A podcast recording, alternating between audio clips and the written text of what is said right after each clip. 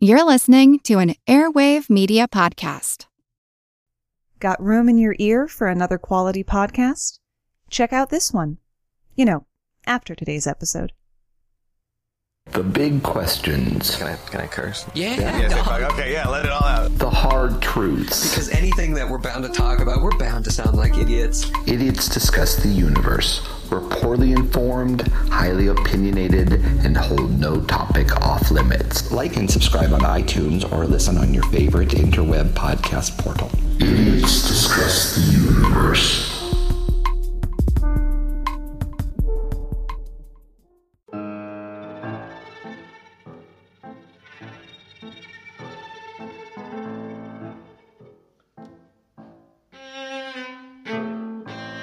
We've been getting to know each other pretty well over these past few months, so I don't mind telling you that it was my anniversary recently.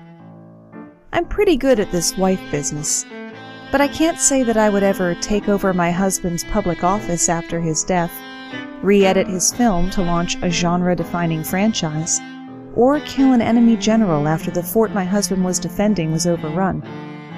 I'm more of a putting an extra treat in your lunch bag kind of wife. But there are a lot of women in history who would and did all those things and more. My name's Moxie, and this is your Brain on Facts. As a longtime foreign correspondent, I've worked in lots of places, but nowhere as important to the world as China. I'm Jane Perlez, former Beijing bureau chief for the New York Times. Join me on my new podcast, Face Off US versus China, where I'll take you behind the scenes in the tumultuous US China relationship. Find Face Off wherever you get your podcasts.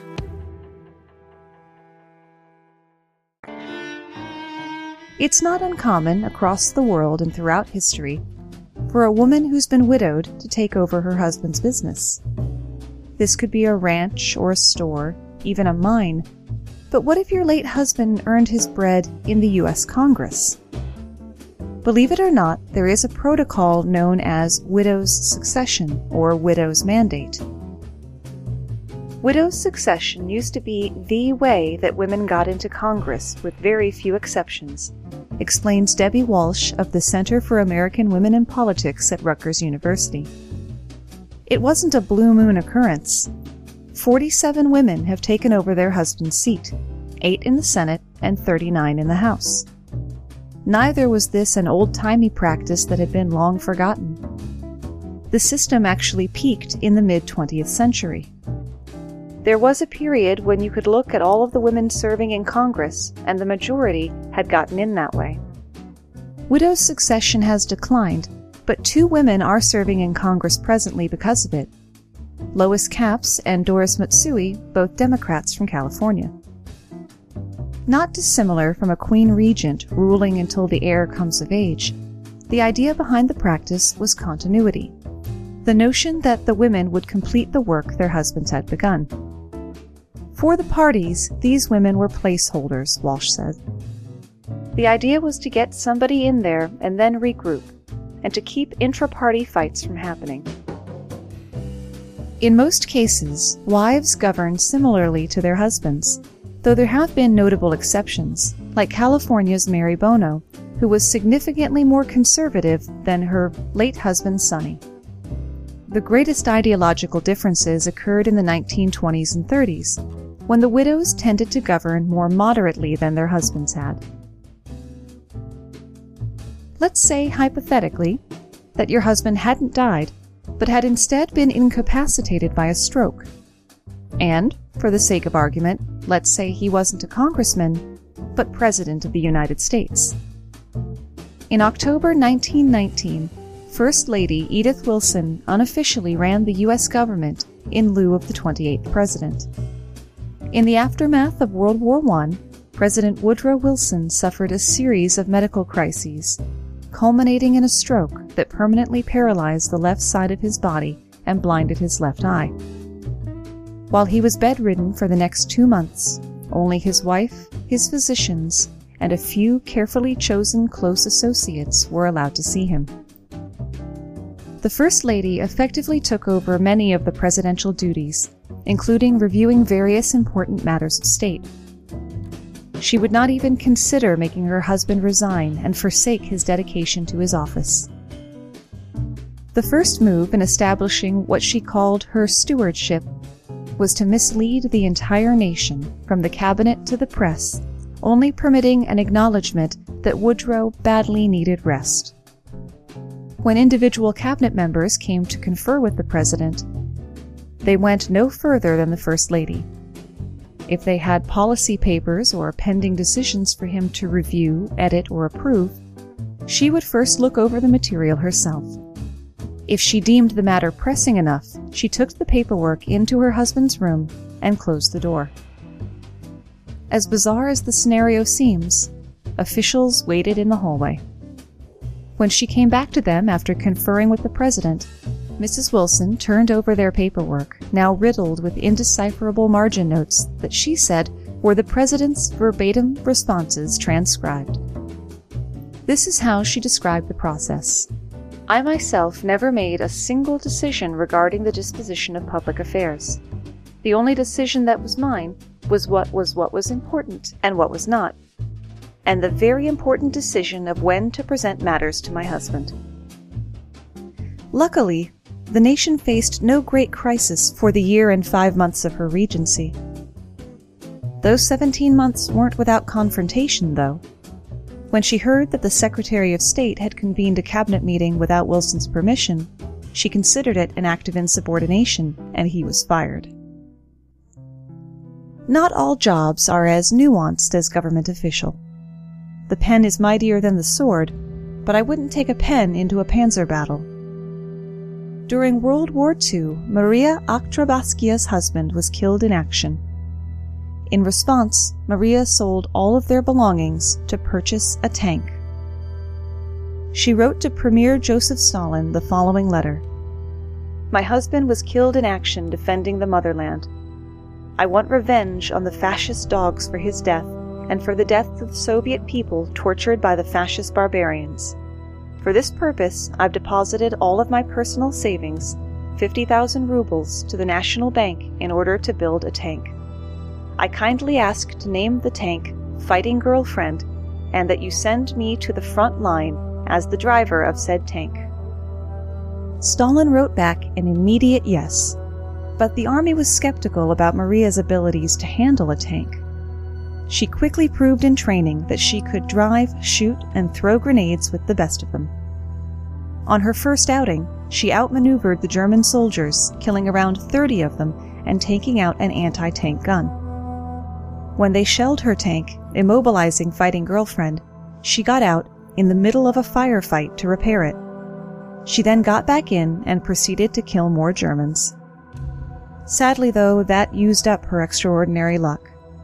Maria was killed by a mortar round when she got out of the tank in the middle of yet another firefight to fix Fighting Girlfriend. She became the first woman to receive the Hero of the Soviet Union Award and is buried in one of the nation's most sacred cemeteries. Half a world away and four centuries earlier, a Mapuche woman named Yanaquillo led her fallen husband's troops into battle. The Mapuche are a tribe native to Chile who, like the other tribes of the New World, found themselves besieged by Spanish conquistadors. The Mapuche had held the Spanish off for decades, thanks to their strong forts, one of which was captained by Yanaquillo's husband, Hupatian. Hupatian was captured by the Spanish, tortured, and killed. The news of his death filled Yanaquillo with rage, which she focused to lead her people in retaking the fort from the Spanish and gathering an army of thousands. Not merely a tactician or a figurehead, Yanaquillo was a fierce and skilled warrior, personally defeating in single combat the Spanish commander, whose head she mounted on her spear. The Spanish doubled and redoubled their efforts, bringing all available military might to bear on the Mapuche. Eventually, Yanaquillo and her army were forced to abandon their mountain fort and flee into the jungle. This is where Yanaquillo passes out of history and into legend, but the Mapuche continued their fight. They were able to resist conquest and colonization until the 1880s. We don't know how old Iannacio was when she took control of her husband's army, but we do know the age of one Mary Patton when she took control of her ailing husband's clipper ship in 1856. She was 19 years old. And did I mention she was also pregnant? Though it was rarely done and often thought to be bad luck to have a woman on board a ship, Mary was allowed to accompany her husband Joshua on his voyages captaining the merchant clipper Neptune's car. She used her time wisely, studying medicine and navigation. Joshua was already unwell when he was forced to order the first mate placed under arrest for dereliction of duty, which left Joshua to do the work of two people. When he could no longer captain the ship, Mary took over for him. She set the course and navigated the vessel. She also nursed Joshua, including shaving his head to reduce his fever. At one point, during rough seas, she had to tie him to his bunk while she carried out the navigator duties. As if that weren't enough for her to deal with, the first mate tried to persuade Mary to release him from the brig, and when that failed, he tried to persuade the rest of the crew to mutiny against her. Mary was able to convince the men to remain loyal to their captain. The journey from New York to San Francisco in the days before the Panama Canal required sailing around South America and took the Neptune's car 130 days, during which Mary nursed Joshua through a second bout of illness.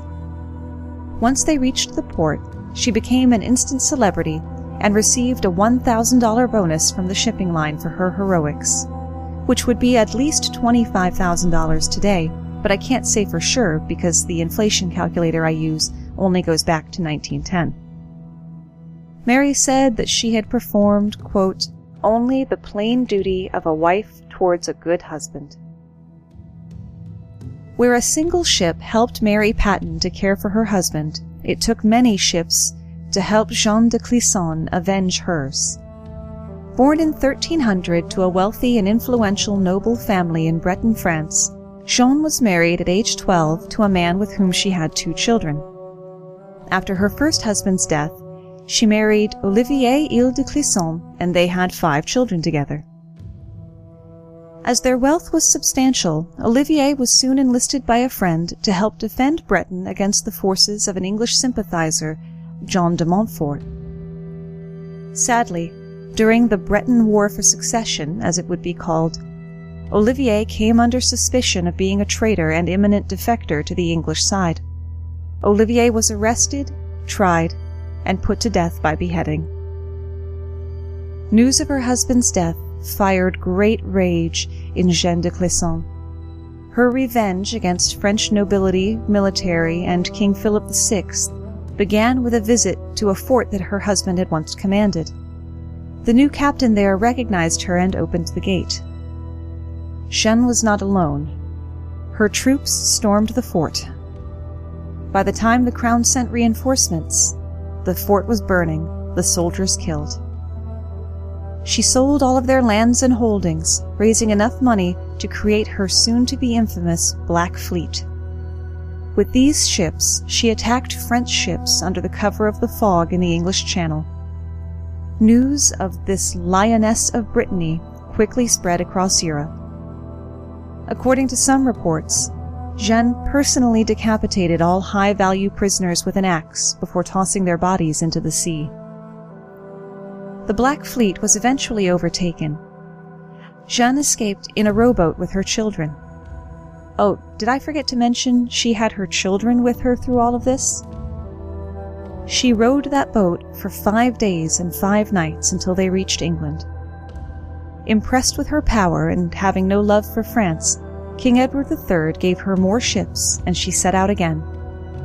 Her quest for revenge continued with the same intensity even after Philip VI of France died in 1350. Finally, in 1356, after 13 years of piracy, and for no reason in evidence, Jeanne de Clisson retired and lived the rest of her days in England, tying the knot for a third time. A lot happens every day Cut through some of the noise by listening to What's New with Wired, a podcast that provides in depth coverage on technology and culture. With new episodes released every weekday, you can catch up on all the major events you missed. From AI developments to business updates to new scientific theories, it helps you make sense of what's happening in the world. Plus, each episode is usually pretty short. You can easily squeeze it in on your way to work or during a lunch break. So stay updated with the award winning journalism from Wired. Listen to What's New with Wired wherever you get your podcasts. That's What's New with Wired wherever you get your podcasts. Let Mysteries at Midnight be your destination for detective whodunits and captivating mystery stories.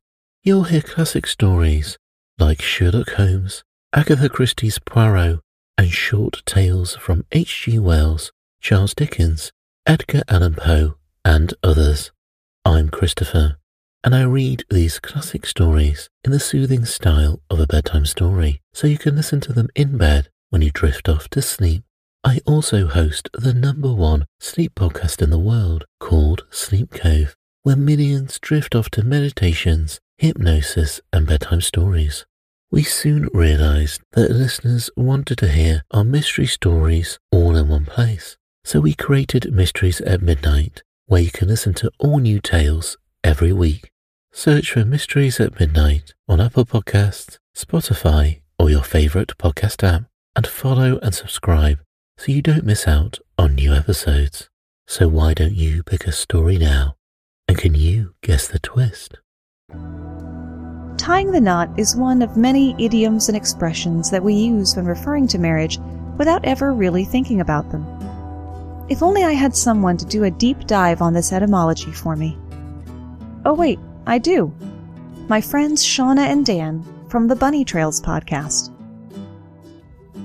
Hi, Moxie. It's Dan Pugh. And Shauna Harrison from the Bunny Trails podcast. We thought we'd crash your show with a few facts about a couple of phrases related to your subject today. Dan, what's your first one? Well, first one here is to tie the knot.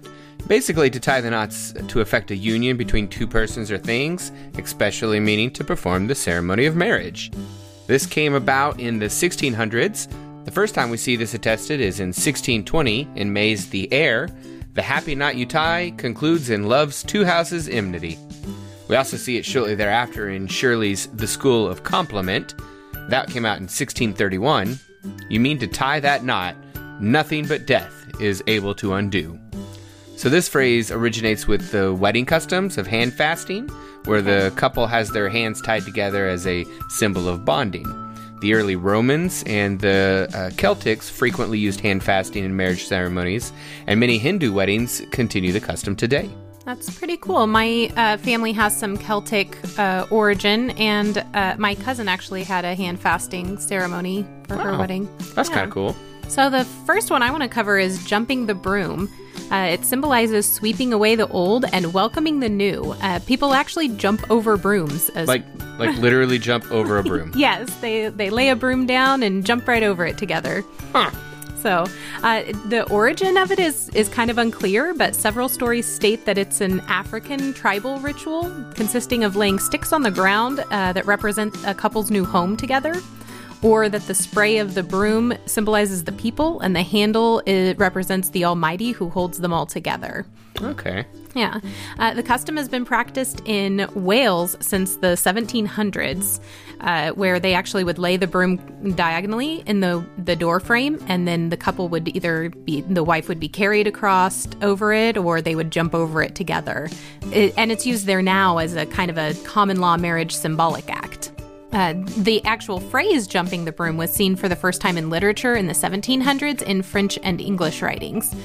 In 1839, in the Standard of London, it says When the commissioner said he thought Mr. Taylor was rather advanced in life to think of marrying again, he said, Am I indeed?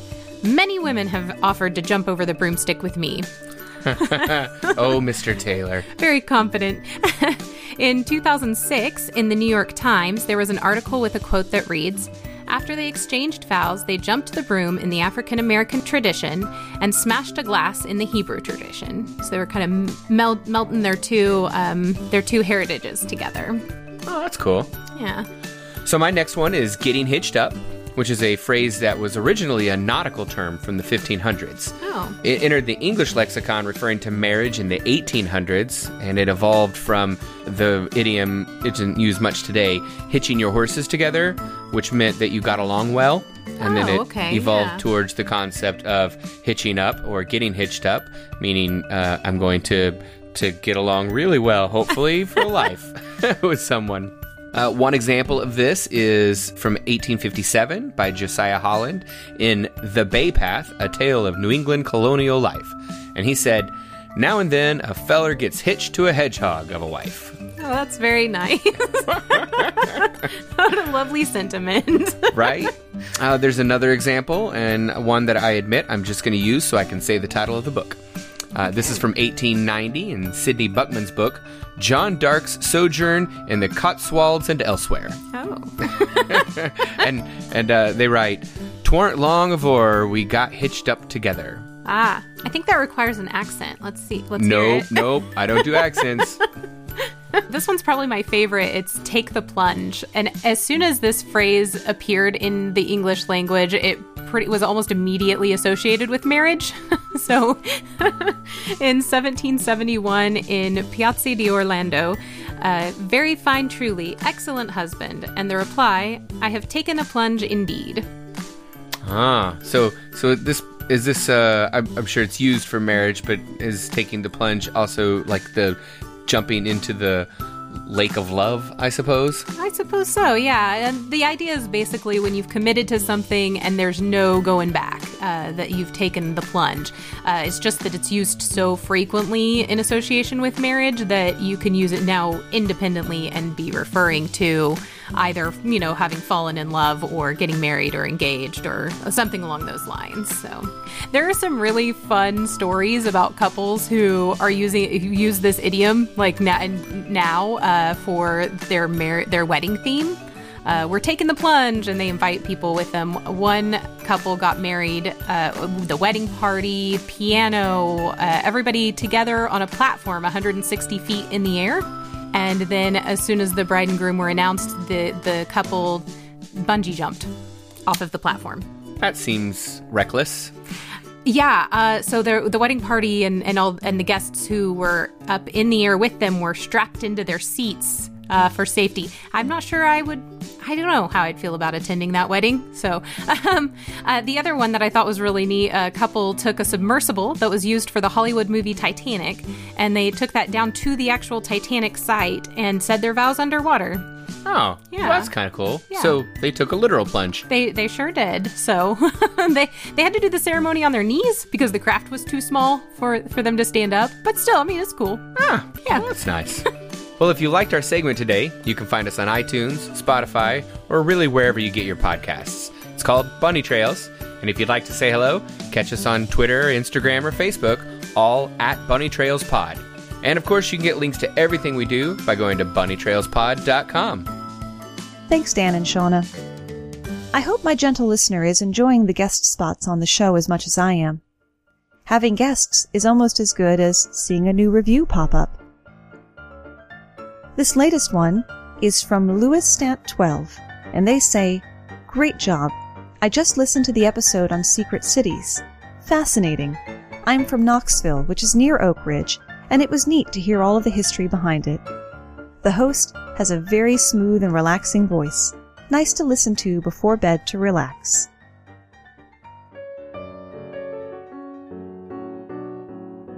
A husband doesn't have to be dead for his wife to jump in and help him. Some of cinema's most iconic movies wouldn't be what they are if not for a spouse in the editing room. Take the work of Alfred Hitchcock, for example. Alma Reville was arguably the only person to whom Hitchcock would defer in the filmmaking process, and usually even then, not easily.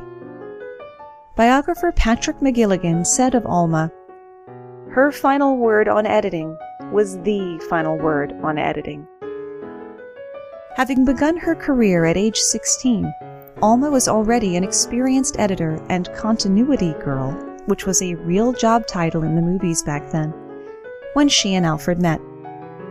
Their working relationship began when he was made assistant director of the movie Woman to Woman, and wanted to hire her to edit. The salary they offered Alma was too low, and she literally walked away from the project, only to find Alfred racing down the corridor after her to make her a better offer. They would marry three years later. For the groundbreaking movie Psycho, Hitchcock wanted to have no music in the famous shower scene, that it should only have the sounds of running water and actress Janet Leigh's screams. It was Alma who was able to convince him that the staccato strings of composer Bernard Herrmann were the right choice. She also caught a few frames that had gotten past everyone else and may have undermined the impact of the whole scene. Originally, when Leigh was laying supposedly dead in the tub, you could clearly see her swallow. Luckily, Alma noticed it. A bucket full of bonus facts for the shower scene. The blood we see swirling down the drain was Bosco brand chocolate syrup. The scene was actually fairly tame to shoot and was made much more intense during editing. Janet Leigh was so alarmed when she saw it at the initial screening that she never took a shower again if she could avoid it. If she were forced to shower, say there wasn't a tub, she would leave the shower curtain and the bathroom door open so she could watch for someone coming. That's the power of editing. Unbelievably, Hitchcock never won an Oscar for directing but at age 79 he did receive the American Film Institute's Lifetime Achievement Award. When he accepted it, he said, I beg to mention by name only four people who have given me the most affection, appreciation, encouragement, and constant collaboration. The first of the four is a film editor, the second is a scriptwriter, the third is the mother of my daughter Pat, and the fourth is as fine a cook as ever performed miracles in a domestic kitchen. And their names are Alma Reville. The personal side of things wasn't quite so rosy for Marcia Lucas and her husband George, even though her work in editing Star Wars A New Hope made it the film that launched a media empire. Along with fellow editors Paul Hirsch and Richard Chew, Marcia was the only Lucas to bring home an Oscar in 1978. Like Alma Reville, Marcia was an accomplished film editor in her own right, working under such luminaries as Martin Scorsese. George Lucas's original cut of the film was not the space opera fairy tale that we know and love today. The opening text crawl was really long. The pacing was slogging and slow. The plot was unclear the first act was bloated with unnecessary backstory. There were jokes where jokes did not belong, and the focus moved between characters in a way that made no sense. It wasn't terrible, but it wasn't good. Marcia and company rearranged the scenes to create tension where it had been left out, to trim redundant exposition, and to give the audience the right amount of information, not too much and not too little, and just at the right time. George and Marcia Lucas divorced in 1983, just after Return of the Jedi came out, and it seems that he worked to repress her contributions, even putting scenes back in that she had taken out, which is two reasons to hate the remastered versions. You'll definitely want to check out the YouTube video that I linked in the show notes for a quick side by side comparison of her version and his. Not every creative appreciates his equally creative wife. Martha Gellhorn was a war correspondent reporting on the Spanish Civil War in 1939 when she fell in love with another correspondent, Ernest Hemingway. The couple moved to Cuba and married, whereupon Hemingway apparently expected Gellhorn to tie on an apron and keep house for him. Gellhorn, however, continued traveling to far off lands to report on their conflicts. Hemingway eventually resorted to undermining Gellhorn's career by snagging the only press credential her employer had been given to cover the D Day invasion. Not about to be scooped by her own husband, Gellhorn talked her way onto a hospital ship and hid in a bathroom overnight. When she emerged, the invasion was underway. The ship she was on was the first hospital ship to arrive. all hands were desperately needed. Gellhorn fetched food and bandages, water and coffee, and helped interpret where she could. When night fell, she went ashore at Omaha Beach with a handful of doctors and medics, not as a journalist, but as a litter bearer, flinging herself into the icy surf that brimmed with corpses, following just behind the minesweepers to recover the wounded. She worked tirelessly through the night with blistered hands. She was the only member of the Fourth Estate to have been near the battle. Hemingway and all the rest watched through binoculars from a safe distance. Still, Hemingway's story received top billing and more attention, but the truth had been written on the sand.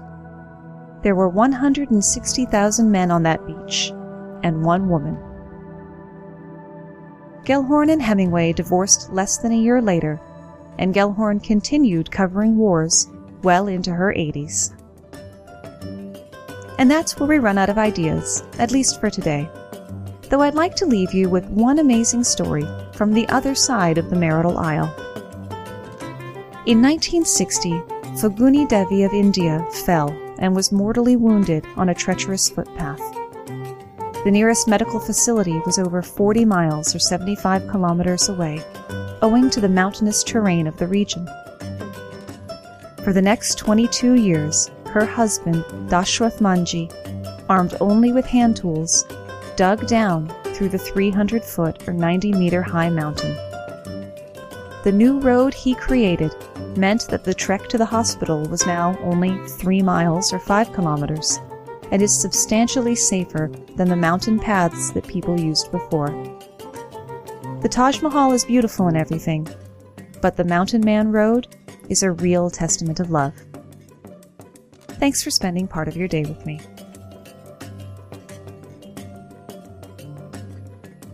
Today's episode is brought to you by the word curdle. Curdle.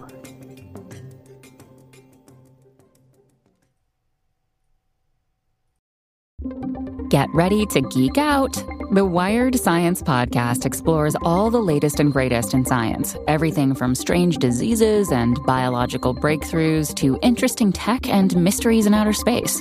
Listen to Wired Science today, wherever you get your podcasts. That's Wired Science, wherever you get your podcasts.